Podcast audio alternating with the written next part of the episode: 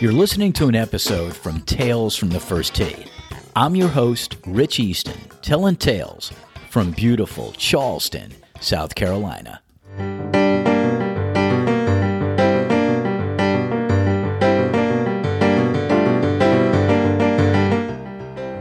If you're new to the podcast, welcome.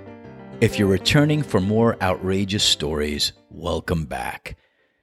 Tales has been downloaded in 42 countries, over 730 cities worldwide.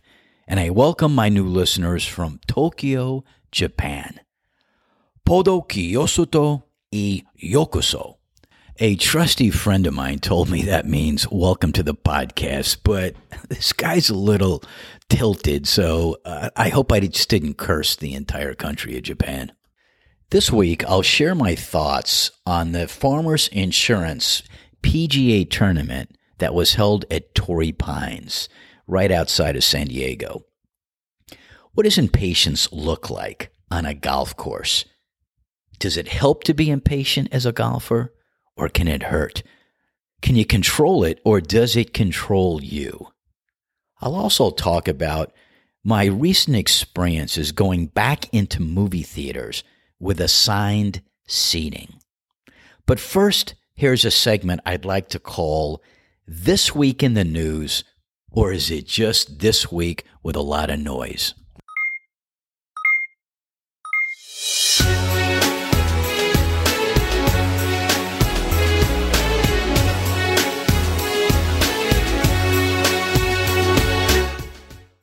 Well, the biggest thing in sports news this week wasn't the games being played. It was Tom Brady's announcement that he retires. I, like most people on the planet, knew this day would come one day. Most sports reporters announce news of his death prematurely through his entire career. I mean, a few bad games in a row, particularly after he had gotten his first, second, or third Super Bowl, it's like it's time for him to retire. When young athletes hit the scene, the media touts them as the future of the sport. I mean, how many years until the media starts to sing an entirely different tune? He's past his prime. It is time to reconsider retirement. This is not a statement about ageism, despite the fact that most generations are hesitant to acknowledge and highlight past generations. Nobody wants to see their future where they look, feel, sound, and perform worse than they do today. In fact, most people dream about their future with images of their current self. It's simple. I look, act, behave, and perform the way I do now. The future is just me doing even better or living more life the way I perceive myself now. Tom Brady was an exception to most rules about aging. His fitness and mental regimens were intense and unwavering. I mean, he's a 45 year old that looks and performs like a decade ago for most people. Despite the fact that sports reporters always asked Tom about his continued interest in playing, Tom would just tell him, Hey, I'm feeling good. I'm performing well right now. The last thing I'm thinking about is retirement. But when I think about it, I'll let you know. After his fifth Super Bowl win, the media asked, Is it time now? You got five rings. You got one for every finger on either hand. Then he wins his sixth. And that was two years since he had won his fifth. And again, the the media is like, well, how about now? I mean, you've now got six. Nobody's got six. I mean, nobody had five, but nobody's got six. He goes to the Bucs. His first game he loses. Again, the media writes him off. Maybe this is the retire. He goes on to win his seventh Super Bowl. And then he comes back this year and he takes the Bucs all the way up to the division championship and has this incredible comeback. I mean, when he played Atlanta in the Super Bowl, they were down 27-3. He comes back, he wins. This game, he's down 27-3. He comes back. But he just gave the Rams too many seconds on the clock to come back and win. What a way to go out. What a way to finish a career. But on that Sunday, you didn't know he was finishing his career. And everybody just stopped guessing. Again, he had one of the best quarterback ratings, if not the best, of the entire NFL. He's 45 years old, right? And so he doesn't announce it. He's just like, you know, he's not too happy. And then he does a podcast, Let's Go. And on Monday night, he still didn't announce it. And you know, Jim Gray asked some pretty hard questions. But he was like, you know, I'm home. And you could hear his family in the background. And I think his daughter was with him and he's doing the podcast. But you could hear him just say, hey, look, I woke up this morning. I got plenty of time to think about this. This morning I had cereal with the kids. Now my daughter's in here. You know, it kind of reminds me of when Michael Jordan said, you know, I'm retiring because I want to spend more time with my kids. And I think that lasted a week. But you know, Michael Jordan and Tom Brady are not the same people. So then, seven days later, after his last performance, news hits the airwaves that he's done, he's quitting. And you know how impactful a an athlete is when they consume the entire airwaves about news of their retirement. So, yeah, Tom, I wish you the best of luck. You are the GOAT.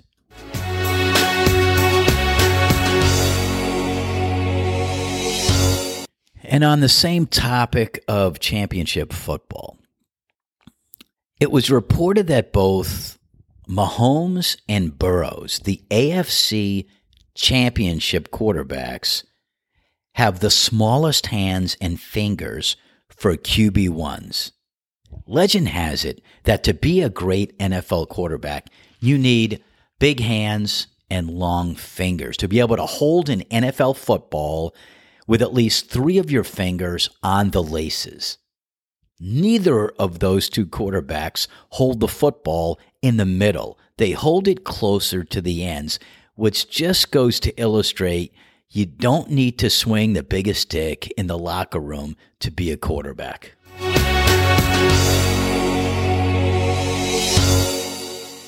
Get it? Big hands, big feet, big. Well, I think you get it. Also in the news, Stormy Daniels, adult film star, squared off in court with her former lawyer, Michael Avenatti, accusing him of stealing upwards of $300,000. To discredit her, Avenatti told a Manhattan judge and jury that Stormy claimed to have a photographic memory, x ray vision, and the ability to speak to dead people. The court trial took a turn when Avenatti fired his public defenders and chose to defend himself. By the way, never a good choice if things are going well. Stormy claims that Avenatti diverted all funds from her book deal, the book disclosing her relationship with Donald Trump, amongst other behaviors. Avenatti convinced the publishing company to divert all funds from the sale of the book to his account. The entire time the book was on sale, she didn't receive a dime. You know, for a person with x ray vision, it's hard to believe she couldn't see through Michael Avenatti's scheme. With her connections to the mob, it's likely she will be talking to dead people if she doesn't win this lawsuit.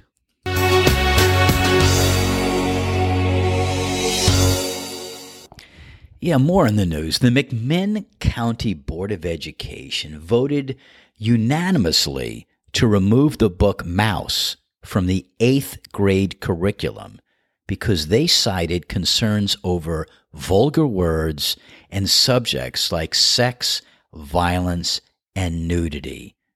This is for eighth graders. This is for young adults that most likely have been on the internet for several years. Now, for those of you not familiar with Art Spiegelman's 300 page depiction of the Holocaust, he depicts the Nazis as cats and the Jews as mice. These are like cartoons. This was the first cartoon picture book to win a Pulitzer Prize. So, somewhere between Chattanooga and Knoxville, there will be generations of undereducated adults to the horrors of what happens when you give an unhinged person the freedom to wield their power, disguised as making their country great again.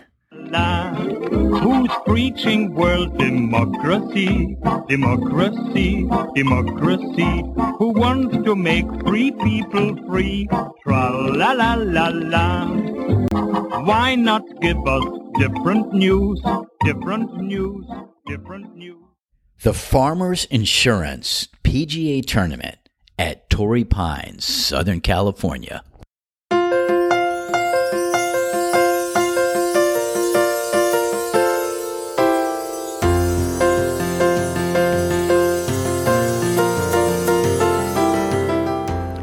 This weekend in golf, we met a new first time winner on the PGA 38 year old Luke List from now Augusta, Georgia. He's not from Augusta, but he moved there around four years ago to be closer to his in laws now that he has their grandchildren. Now he gets to compete in his own backyard at the Masters this year. He won in a playoff against Will Zalatoris. Imagine if his mom's name was Dolores, Dolores Zalatoris, and that's a mouthful. We saw way more TV time of Will Zalatoris than we did Luke. That's because he's leading the tournament, um, certainly on Sunday, and he's a good friend of Tony Romo's, playing with him in Dallas all the time. I mean, just listening to the announcers, you could tell that Will can be the future of golf if he keeps doing what he's been doing. I mean, I think he came in second last year at the Masters. The kid is really good. But, it, you know, it's interesting. So Luke had finished an hour and a half before Zalatoris putted out on the last hole. He's got to wait late in the afternoon at Torrey Pines. So what does he do? He goes to the range and he hits balls for an hour and a half drivers, irons, wedges. And he's doing that while Zalatoris probably only hit around eight to 10 shots over that hour and a half.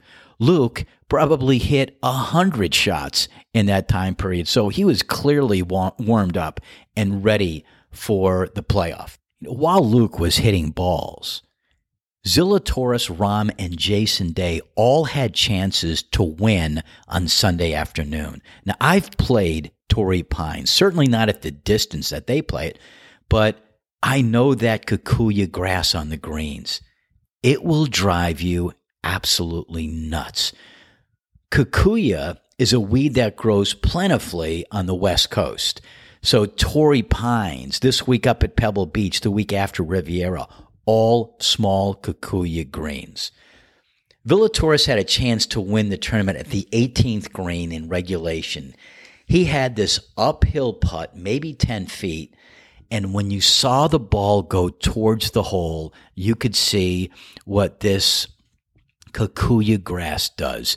It looks like the ball was heading right to the edge of the cup, and like inches before it, it kind of hits something. You can't see it, but that's the way the grass grows. It's it's really um, it's unnerving, and the ball just veered away.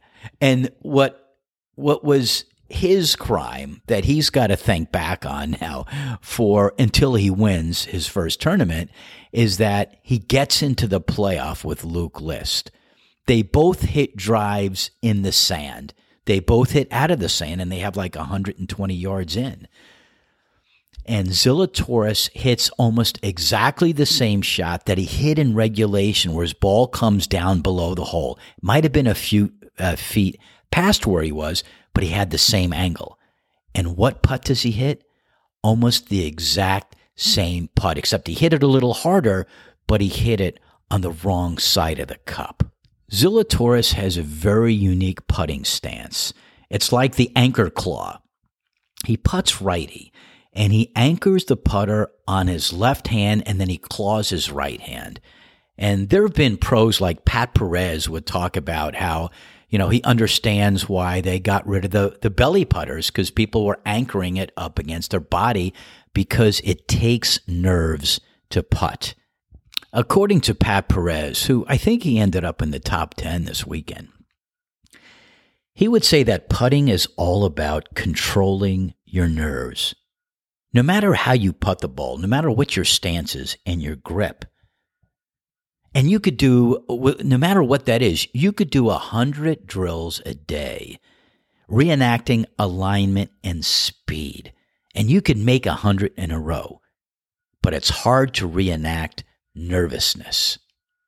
Now, I'm projecting that Zalatoris will win on the PGA Tour, particularly as he continues to take advice from Bryson DeChambeau about increasing size and strength. I find that to be kind of funny because Zalatoris has been in the top 10 on several golf tournaments. So the fact that he's very thin and hasn't built up to Bryson like size, he still hey, he still beat Bryson this weekend. So you don't always need size, but you do need speed and you do need technique, and he has that. Yeah, so I don't think you need to be Nostradamus to project that Zalatoris will have a win sometime this year, maybe even a major.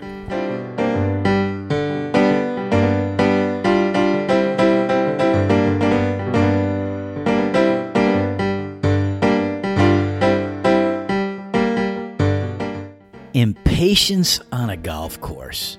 Does it help or hinder your game?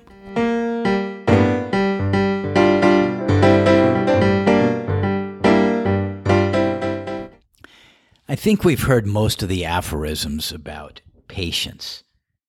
Patience is a virtue. One minute of patience, 10 years of peace. Patience is bitter but its fruit is sweet. A man who's a master of patience is a master of everything else. I am patient with stupidity, but not with those who are proud of it. Genius is eternal patience. And if you're impatient, you're kind of hoping I would have stopped with all these proverbs by now. Impatient people just want something to progress within their timeline. Patience is in short supply in most all good sales organizations. I spent almost my entire career in sales and marketing. And usually in a, in professional sales, there are a series of moving parts, some of which have to precede others. And when those things get log jammed and delayed, that's when you quickly learn about who are the most impatient people in the organization who has patience and who is the worst at it. Most golfers I play with are short in the area of patience, just like me.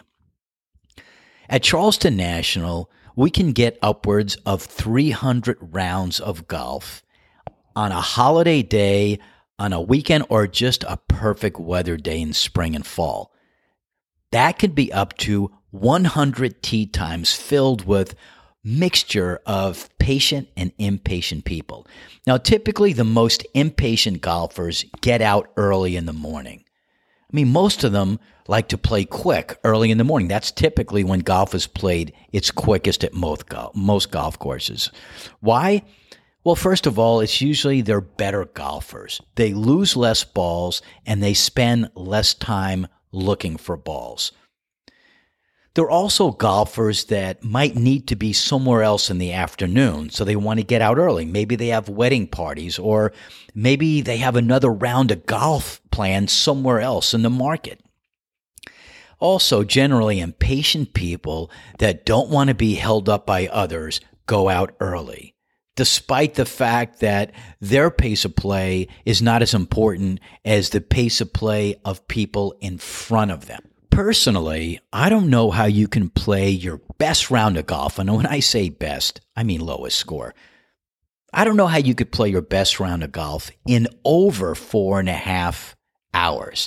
That's 270 minutes for 18 holes. That's like 15 minutes per hole. So, what causes slow play? Number one, lost balls. Number two, bev cart girl experiences or Number three, just indecisive golfers. When any or all of those happen to the group in front of you, it's unnerving because you get to witness it while your golf club is in your hand and you're just waiting to swing the club. And sometimes it's even worse when those slow groups are not the group ahead of you. There's several groups ahead of you. It's like it's like when you're driving and all of a sudden you see this big ass of a truck right in front of you and it's really slow. And you're thinking the truck must be the problem.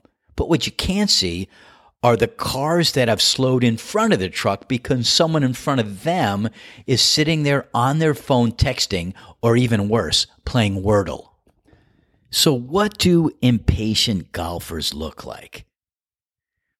They always have to hit their drives first.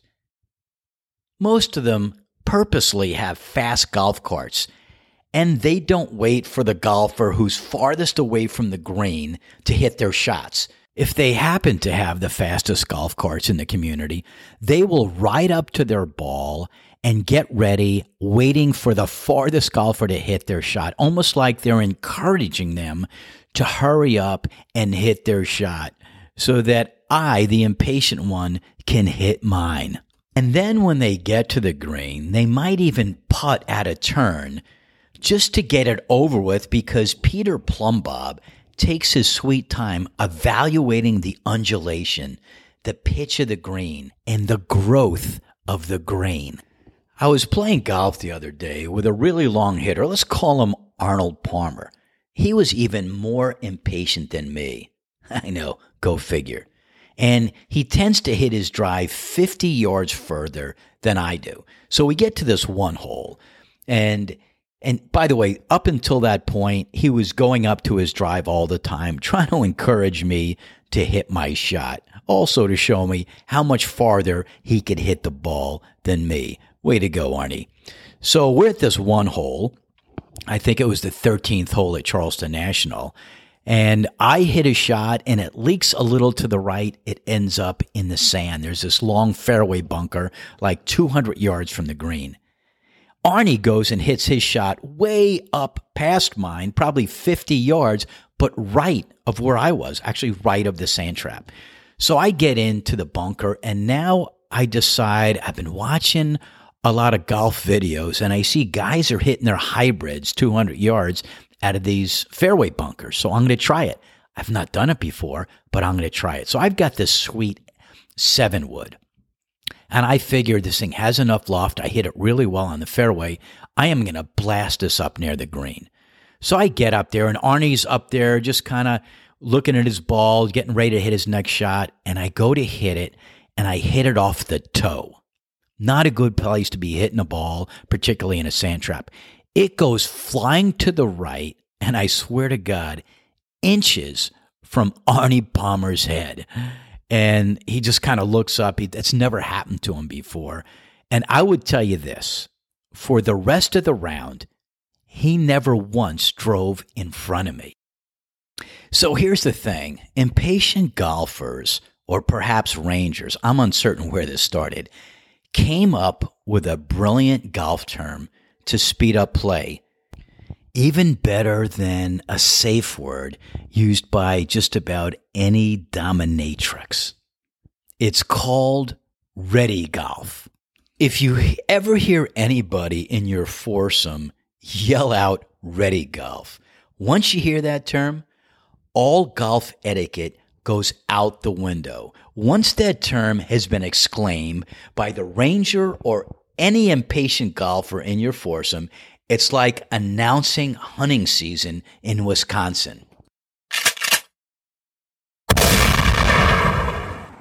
You've just been given the verbal amendment to the etiquette of golf, and it's every man for themselves.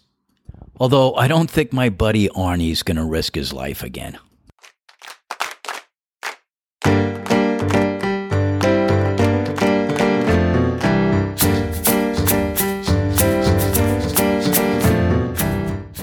Electronic seating charts in empty movie theaters.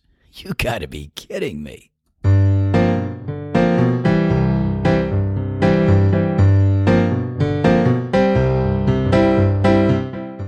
Sometime in the past several years, we'll call it the COVID era, Regal Cinemas here in Charleston started using this new software.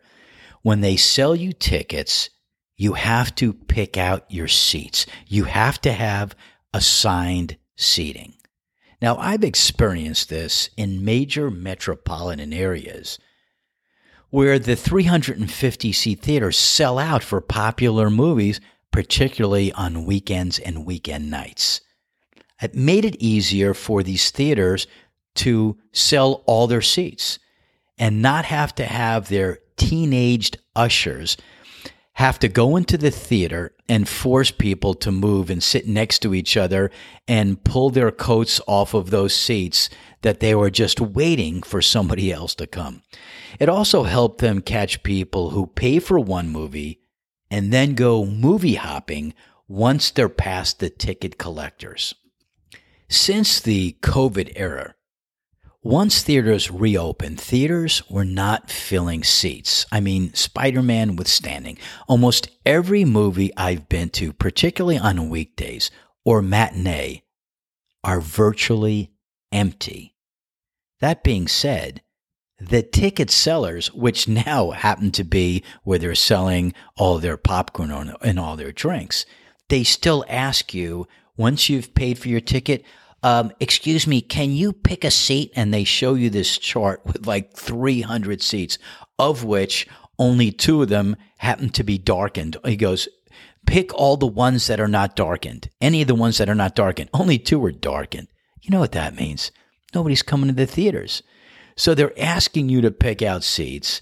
And I'm like, man, this is stupid. I mean, Tracy and I went to see this movie 355 Thursday afternoon at 320. And by the way, $7.50 for a small popcorn and $5.25 for a water? That's ridiculous, but I forgot to smuggle in my Dasani and I just happen to love movie popcorn. So we walk into the theater. It's now 3:40, 20 minutes after the start time of the movie. So all of the coming attractions were starting to play and we are the only two people in the theater. So I just say, hey, Tracy, fuck this seat chart. Let's just seat where, like, a middle row, somewhere up, maybe five or six rows up. So we go and we sit down, and she is a rule follower, so that's hard for her. But I'm like, there's nobody here. Over the next 20 minutes, four more couples enter into the theater each of them spending at least five minutes looking at their tiny tickets in the dark, trying to figure out where their designated seats were. If you look up in the theater, it's just Tracy and me. And this, these couples are going back and they're arguing with each other. Meanwhile, the theater's empty. I mean, some people are rule followers. Most people follow the rules, but the rules sometimes are just stupid. Most of the other moviegoers at 3:30 on a Thursday afternoon are probably super seniors. I mean, it's hard enough to walk into a semi-dark theater. Now, they have to look down and read their ticket. They don't have their glasses on. It's dark. And then they've got to reference it with some kind of mark on the side of the rows and the seats. I mean, hey, Regal, put the seating chart on hold and reserve it for more popular movies during more popular movie times like Fridays and Saturdays. And for you rule followers, just look up and find some seats where the other two people in a 350 seat theater are not sitting and just plump yourself down. I know that one day I'm going to be confronted with a super rule follower who, in a semi empty theater, is going to challenge me on the fact that I'm sitting in their designated seat. And when that happens, and if I'm with Tracy, she is going to get so embarrassed and apologetic that it's probably going to be the last time we poach seats in any theater. But until that time, I'll spend maybe two to three seconds talking to the ticket sellers and telling them where I want to sit, and then maybe another 10 seconds when I get in the theater, just finding an open seat to sit down.